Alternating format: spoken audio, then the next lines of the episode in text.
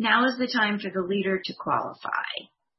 For those listening to the podcast, please note that you can now attend the kitchen sink meeting via Zoom. Go to oalaig.org for login information. I am Ainsley, a compulsive overeater.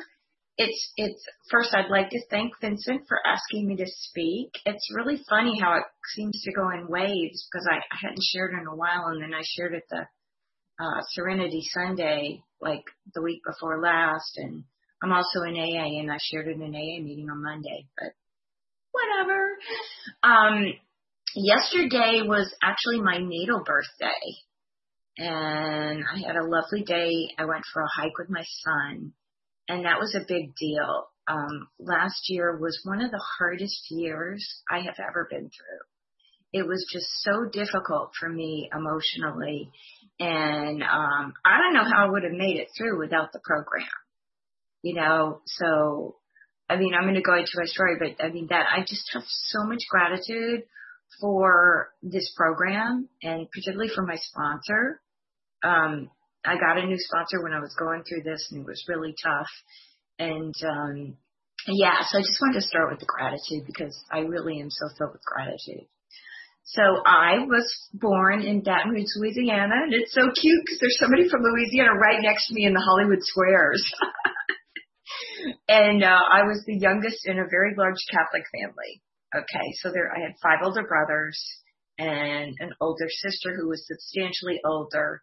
And my mom, my mom was British. She was like one of those war brides, and she she was, had a lot of um mental illness and um there was a lot of um stuff in the family. stuff, man. Anyway, um so um my sister, my mom ended up one of my my one of my brothers had childhood onset schizophrenia, which is, you know, quite severe.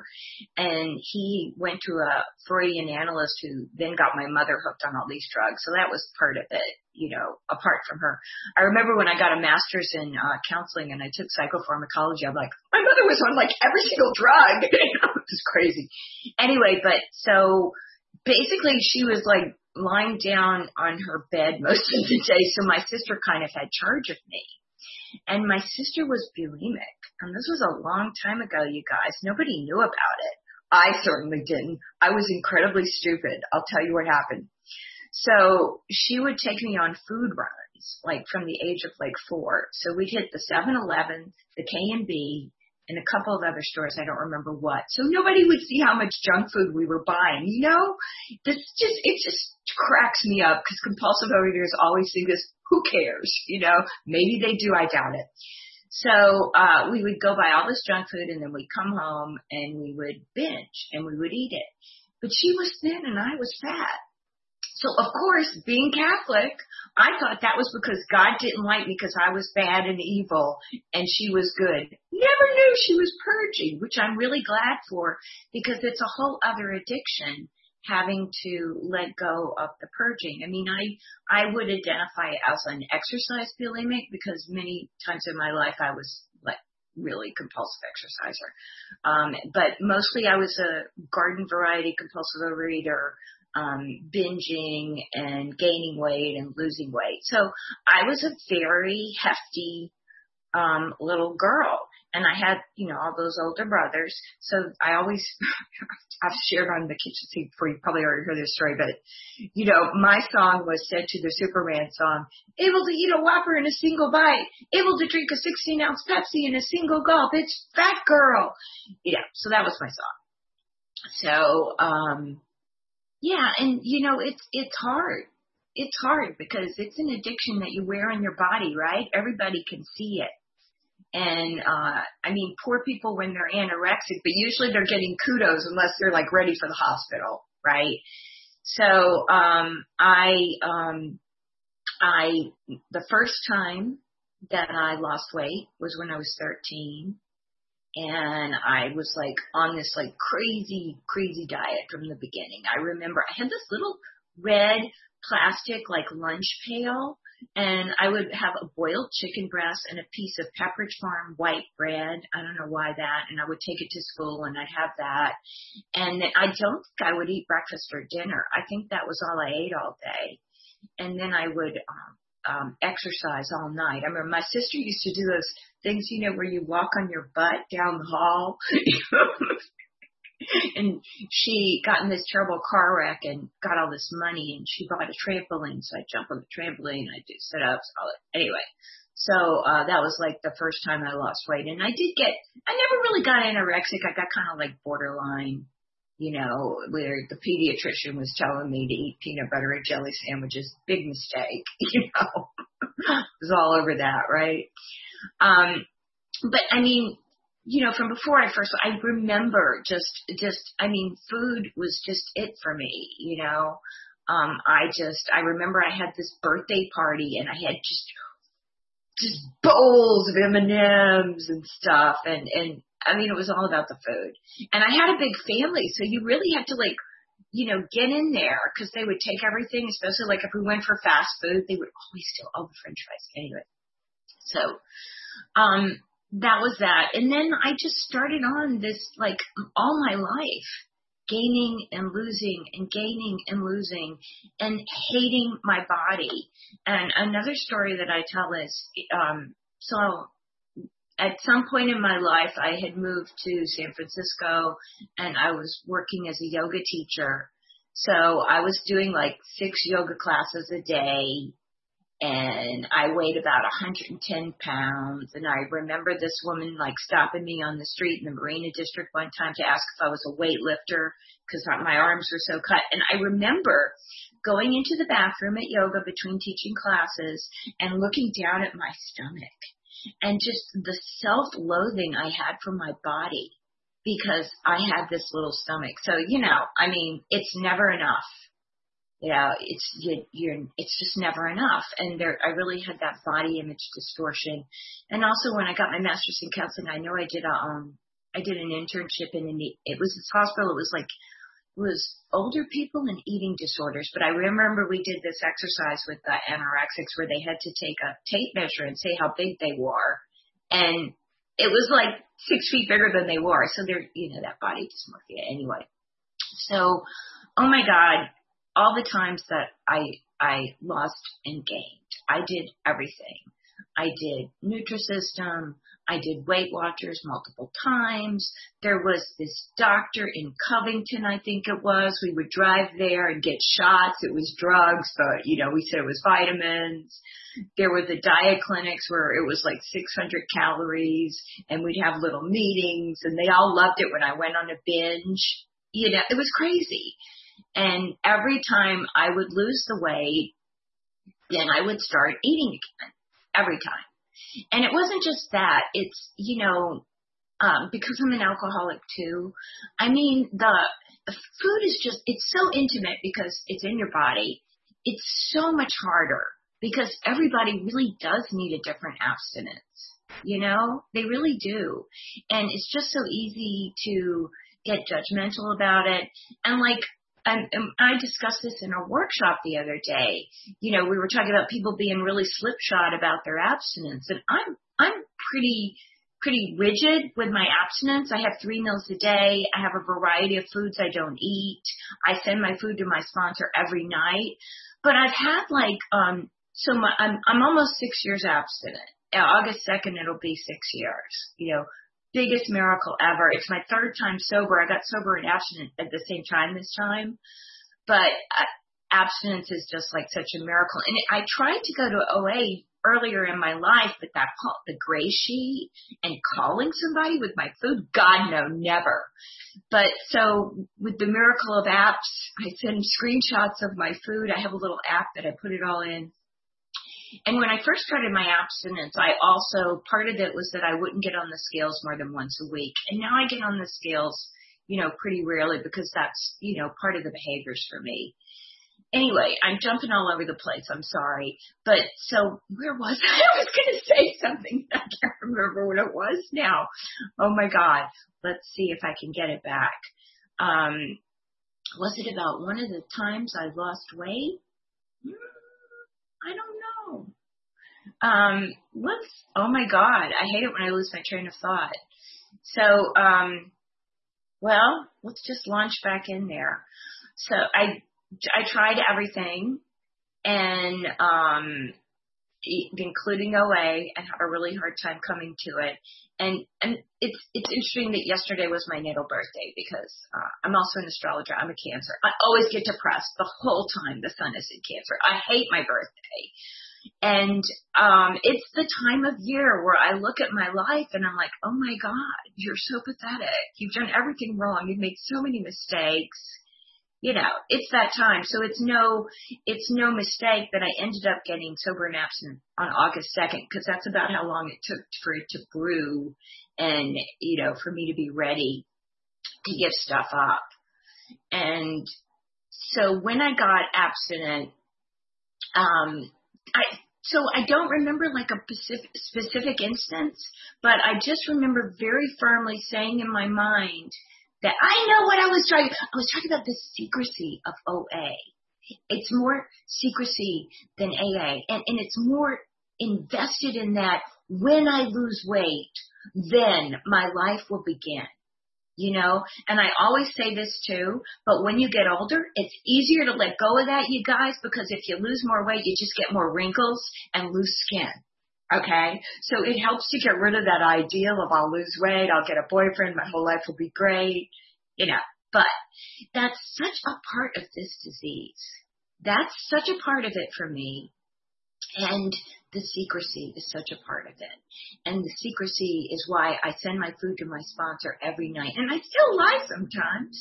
I still lie sometimes. I still, you know, I'll eat something else and maybe I'll tell her, maybe I won't, right? Um, so what I was going to say was the difference between this and AA. Like, um, if I had a glass of champagne, I would restart my sobriety. But I have had eaten like foods that aren't on my abstinence, like I would say about four occasions in the last six years. Now that's not a lot. That's what I mean. I'm pretty rigid. I'm not like a slipshod person. And if I'd like gone into a binge or something, I would have restarted it. But I didn't restart it because of those times that happen. And that's that's a difference. That's another difference with this disease. That part of the sanity around it can be letting go of that rather than restarting your abstinence, which many people will tell you if they were on the gray sheet for years and restarted their abstinence multiple times. I've heard that story from many people. So, um, I've been particularly blessed in this program with the sponsors that I've had. I, I've had a much harder time with sponsors in AA, although I have a fantastic one right now. But um, so the very first one I got, um, I had to go through a couple of people because of my food plan. But then I got someone who was she was like a vegan, right? And I'm like paleo. But we worked out my abstinence and she was so loving and so but very kind of strict too. Um and she was with me for about two years and then she had stopped coming to OA and didn't tell me for a few months. So I I fired her and moved on and I felt really bad about that and I I didn't do it in the best way either because it's really hard. It's hard when you get fired as a sponsor too because you know you get really attached to people, but that's part of the program. You know, we have a program, we have a structure, we have the traditions that protect us from ourselves and from others and give us a way to do this, that we can continue to do it, right? Principles before personalities. So that was my first one. And then my second OA sponsor was also very wonderful. And she's the one that I had the times that I had a slip and she was just a really loving, you know, and told me to let go of it. And then my current sponsor, who I love, I got last year when my super year of trauma started. I ran a nonprofit agency for about 10 years. And I got a bed board and they turned on me and just, it was, it was like all kinds of stuff, but it, it culminated with a coup at this like major event I do where I work day and night for like three days in a row. And then they got me in this room you know, and particularly one of them I thought was my friend, so it was a betrayal too. Anyway, it was like very, very traumatic for me. Now I will say, I am one of those people that won't get out of a bad situation until I'm kicked out by the universe. So, you know, I knew I should have gotten out of that nonprofit a long time ago, but it was not pleasant the way it happened.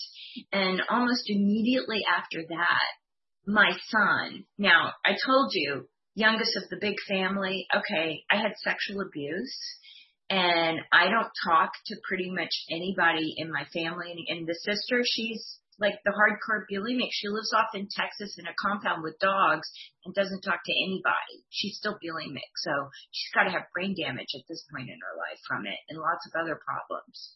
And she's a hoarder. So um, to come from that giant family and then have no one. So I'm divorced, so all I have is my son. So my son stopped talking to me last year. so it was just horrible. It was horrible because also because I felt like we had this wonderful close relationship. And he stopped talking to me for like a month, and then five minutes, Ainsley. Five minutes. And um, it was very hard for me because people really react to that. I had to be really careful who I shared it with because, like, if people had broken off with their child or people had broken off with their parent, they really projected. So um, that's when I got a new sponsor because I needed more attention. And my new sponsor was just really amazing she was just amazing and really helped me through it.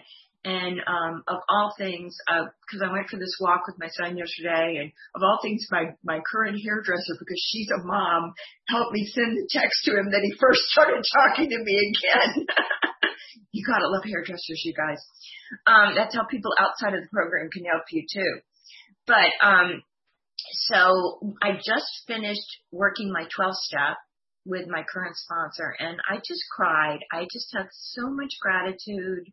Um, particularly the fourth step that I worked. I mean, it was just very fruitful and I could really see my patterns, you know, and I could, um, own a lot of stuff from what had happened with the board and with this thing with my son more so than I feel I've ever done before.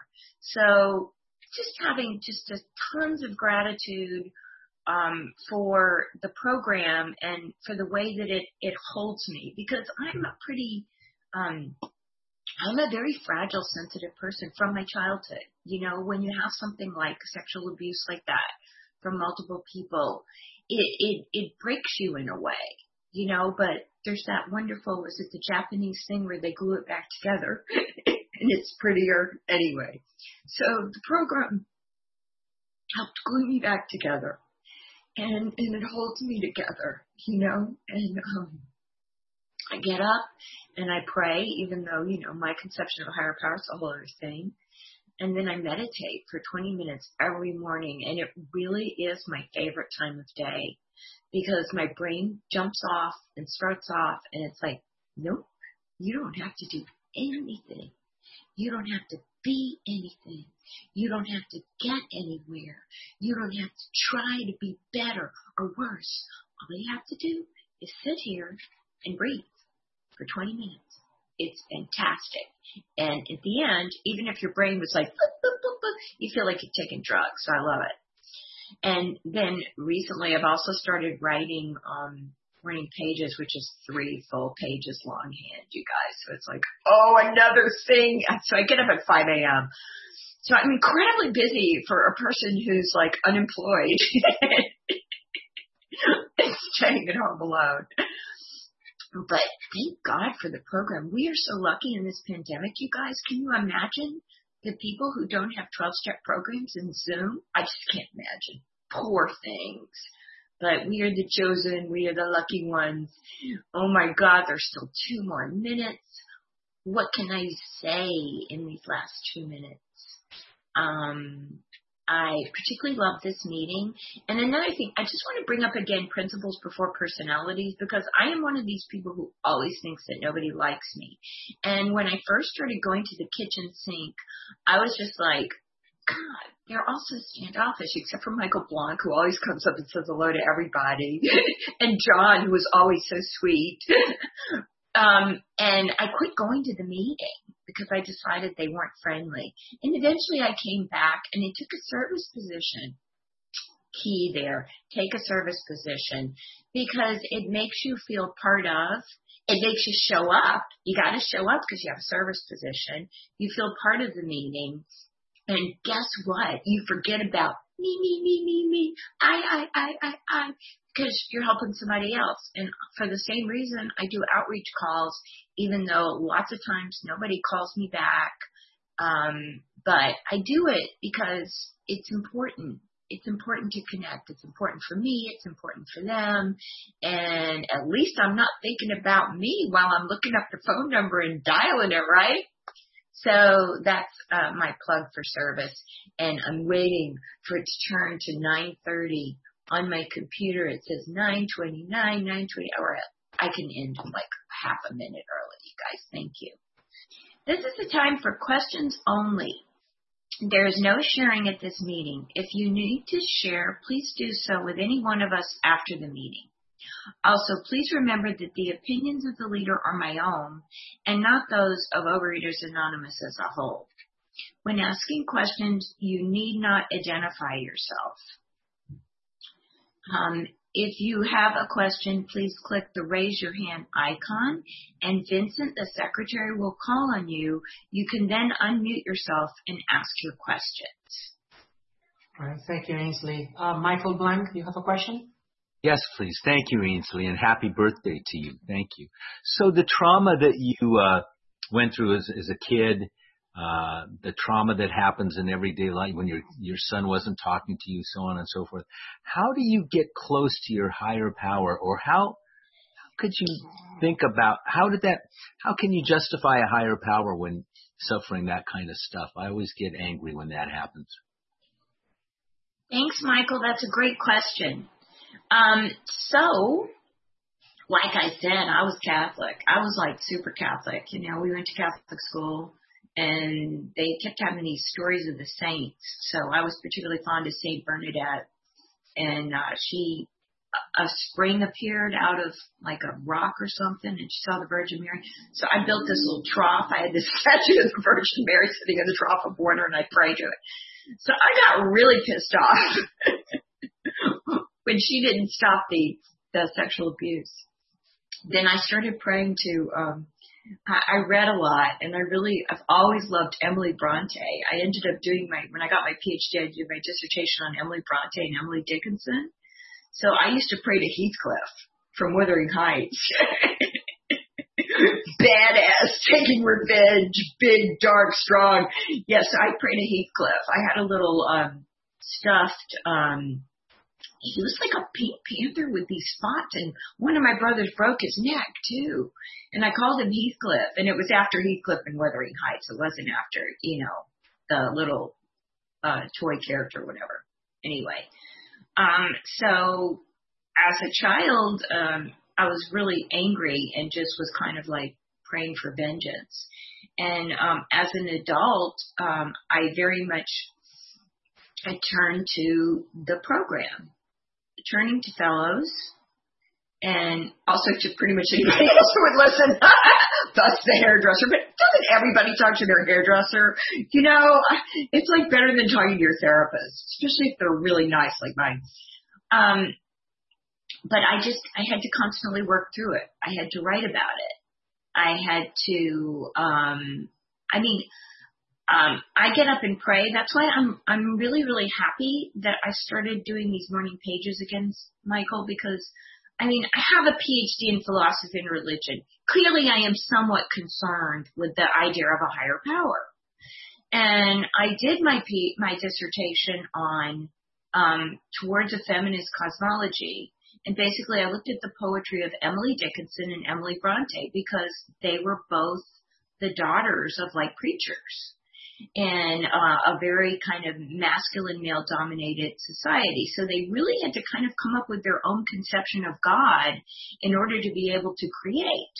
Otherwise, in the universe they were in, women weren't allowed to create. So um, I very much identified um, in their poetry when they write about the creative force.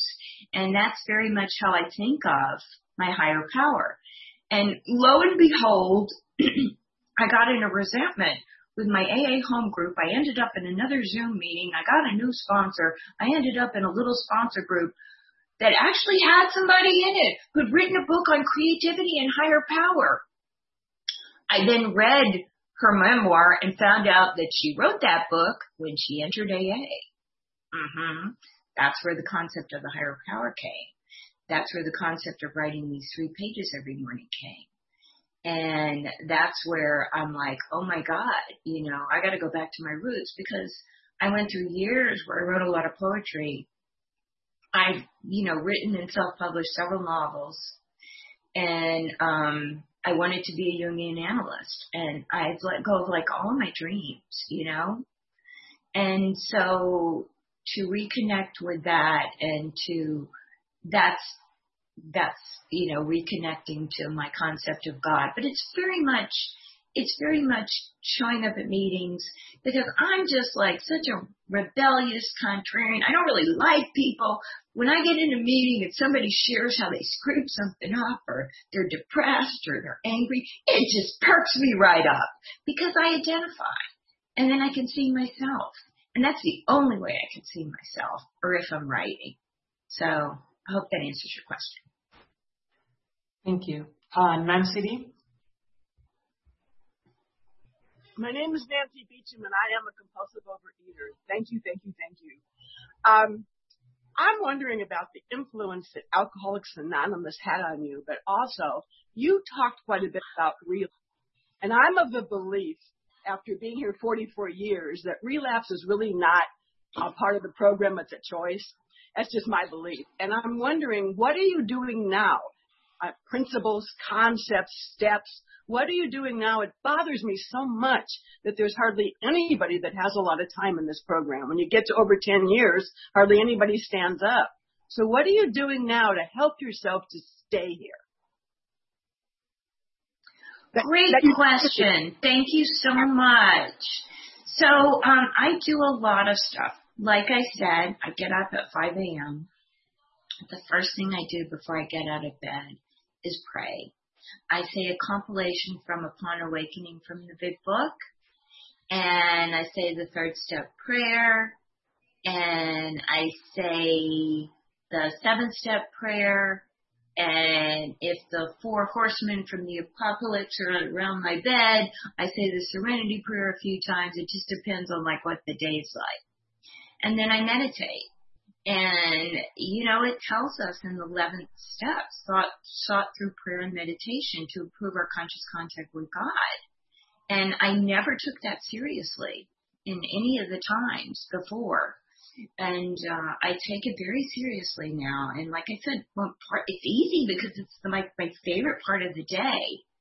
Um, and I have an app and it shows how many days I have in a row. So I'm not going to miss a day, man. That's perhaps come in handy. Um, and um, I'm very much a person. I mean, I'm an anal person anyway. I'm the kind of person that has to do something every day, or like I'll just stop. If any of you have ever read Faulkner, The Sound and the Fury, there's the guy that they turn the rag, the wagon the wrong way, and his whole world falls apart, and he starts screaming. That's me you know, or the kid where they need the, the bedtime story read to them like four times. That's me. Because like kids don't know that they're going to wake up in the morning. And I have a little bit of that from my childhood because I couldn't trust my mother. I couldn't trust my father. I couldn't trust God. I didn't feel safe.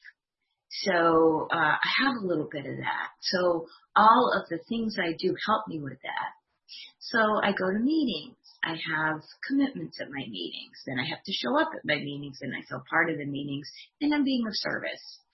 And I have a sponsee. I have a sponsor. I call my sponsor several times a week. I send her my food every day. And I also, I've always had trouble with the 10th step. I've tried like the AEIOU. I've tried traditional from the big book. But what I do with my sponsor is I write gratitudes. And it's also, it's like gratitudes and it's also like what you've gotten done that day. Cause like if you did four loads of laundry, you could put that on there too. um, and she sends me hers. And I copy my sponsee on mine and my sponsee sends me hers. And I love that along with our food. And that's just, it's wonderful it's just so wonderful to do that. And I love that she sends me hers too. And she's like, whoa, that woman has a great abstinence, just to say. Um, so that helps. and um, I really do. I I write a I write a menu for the week, and partly I do that because I'm single and I don't want to throw food away. So I write a menu for the week. I also do that because I vary what I eat so that I'm not eating the same thing all the time. And um, but I send my food at the end of the day because even though for the most part I stick to that menu, and that was very scary for me, by the way, because I was a compulsive overeater that would write out a new diet, put it on the fridge, and then binge. So it was very um, touchy for me to be able to do a nap, and I weigh and measure by the gram, and to do my menu and I put it on my fridge too, but I don't put it on my fridge and go out and binge. I put it on my fridge and I pretty much eat that. So I put my food in in this app, and it, that also helps because you know you can just add meals because you do eat the same thing a lot, and you can put recipes in there, so I know exactly how much I'm getting. And uh, I send it to my sponsor at the end of the day, so that if I decided to like switch one day's food with the other, or something happened, I'm not like I didn't do it like wrong because that's really important too. It, it, you know, people just get so much shame from not doing it perfectly. You know, and perfectionism can be such a big part of this disease. So I do that and I, I was doing three outreach calls. I dropped down to one because so many people weren't calling me back. It probably has to do with the pandemic. Who knows? Maybe they just don't like me. I always go with that one. Um, but I do. And whenever anybody calls me, I always call them back. And uh, I do ask people like if they call me to text first because I get so many robocalls. So somebody leaves me a message, then I'll put them in my phone so that if they call back or if I call them, I'll see that it's not a robocall. And um, um, I I try not to be as bitchy and mean and horrible a person as I often am. You know, I get really angry when I go out on the street and um I've been blessed with a parking space all through the pandemic because somebody's trapped in New York. Thank you, God. But one day I will have to go back to parking on the street again. And there's like a homeless guy who lives on my street who has like six cars who he's the homeless valet. He's always in the car, so he moves them around. So it's really hard to find a parking space on, you know, street cleaning days.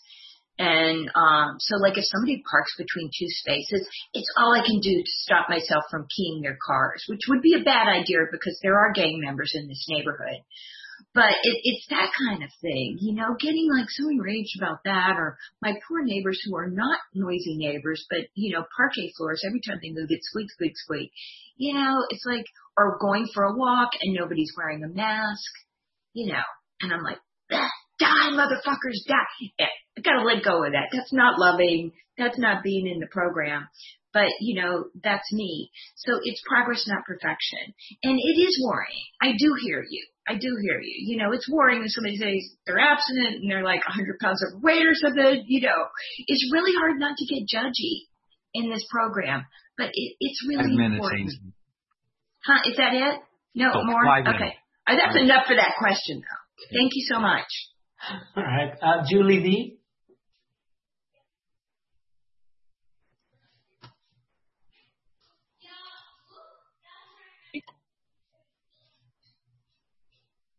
Hey, Julie, we cannot hear you. Can you try again? Oh, did I freeze up? Um, you were muted. You, oh, could you talk uh, more about your approach to sponsoring? Oh, okay. Thanks, Julie. That's a great question. I have not had the best luck with sponsoring. I have a wonderful sponsee now, and it seems to be going well. Yay! Um, so I've been sponsored differently. You know, like my first sponsor in OA, I would call her once a week and we would talk for like an hour.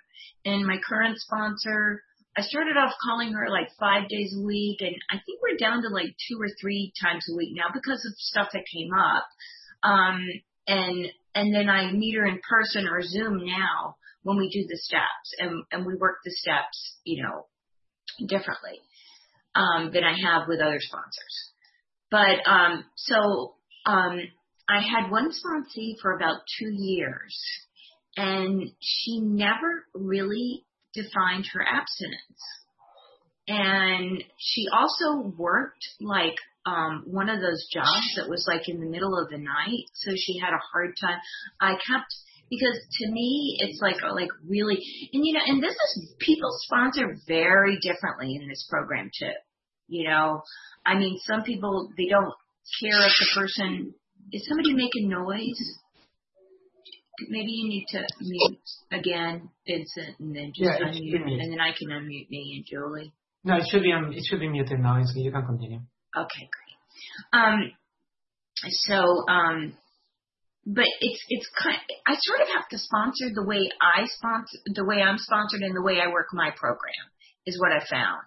So I have a very clear definition of abstinence, and I send my food every day. So I'm looking for that in a sponsee, but I had this sponsee for like two years and she we the way we worked it is we um we read the big book we'd meet in person and we read the big book through like page by page uh but she never really came up with a um an abstinence and she um never lost you know her weight she was trying to lose. And so um she finally after two years she sent me her food and it was like beer and pizza for breakfast. And i i just said beer and pizza for breakfast and then she fired me you know? So um that was oh it was so hard. I felt so bad because i was like so attached to her but you know yeah she was just taking care of herself. Um and so and since then like if i if i get a new sponsee i tell them you know let's try it and this is how I sponsor. But many people sponsor different ways, like just like people have different abstinences. And if you don't want to define an abstinence, well, maybe find like a different sponsor. Or if you don't want to send your food every day, find somebody that doesn't want that. So that's part of it. So after her, I had another sponsee who was doing quite well. Um, but then we got to step four and it fell apart. And then I had I had a sponsee in Louisiana before my mom died. I used to go back to Louisiana, and you know because I have a 60 pound weight loss, and they somebody wanted me to be their food sponsor. So I won't just be a food sponsor after this had happened because I don't know. It feels like like you're kind of degraded. You're not a real sponsor. That's just how I took it. But she had uh, she started restricting and I, I, I told her you can't do that. And then she went out on a binge and then she blamed it on me because I required a food plan. So, uh, that was that one.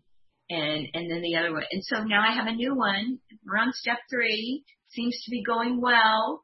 She's sending me her food every day and, uh, the whole gratitude thing. So yeah, I just, I mean, you can only do your best and, and, um, that's all you can do your experience, strength, and hope. You don't really have control over it. And it's always an interesting question.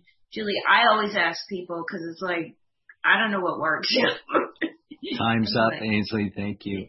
Thank you so much. Thanks, everybody.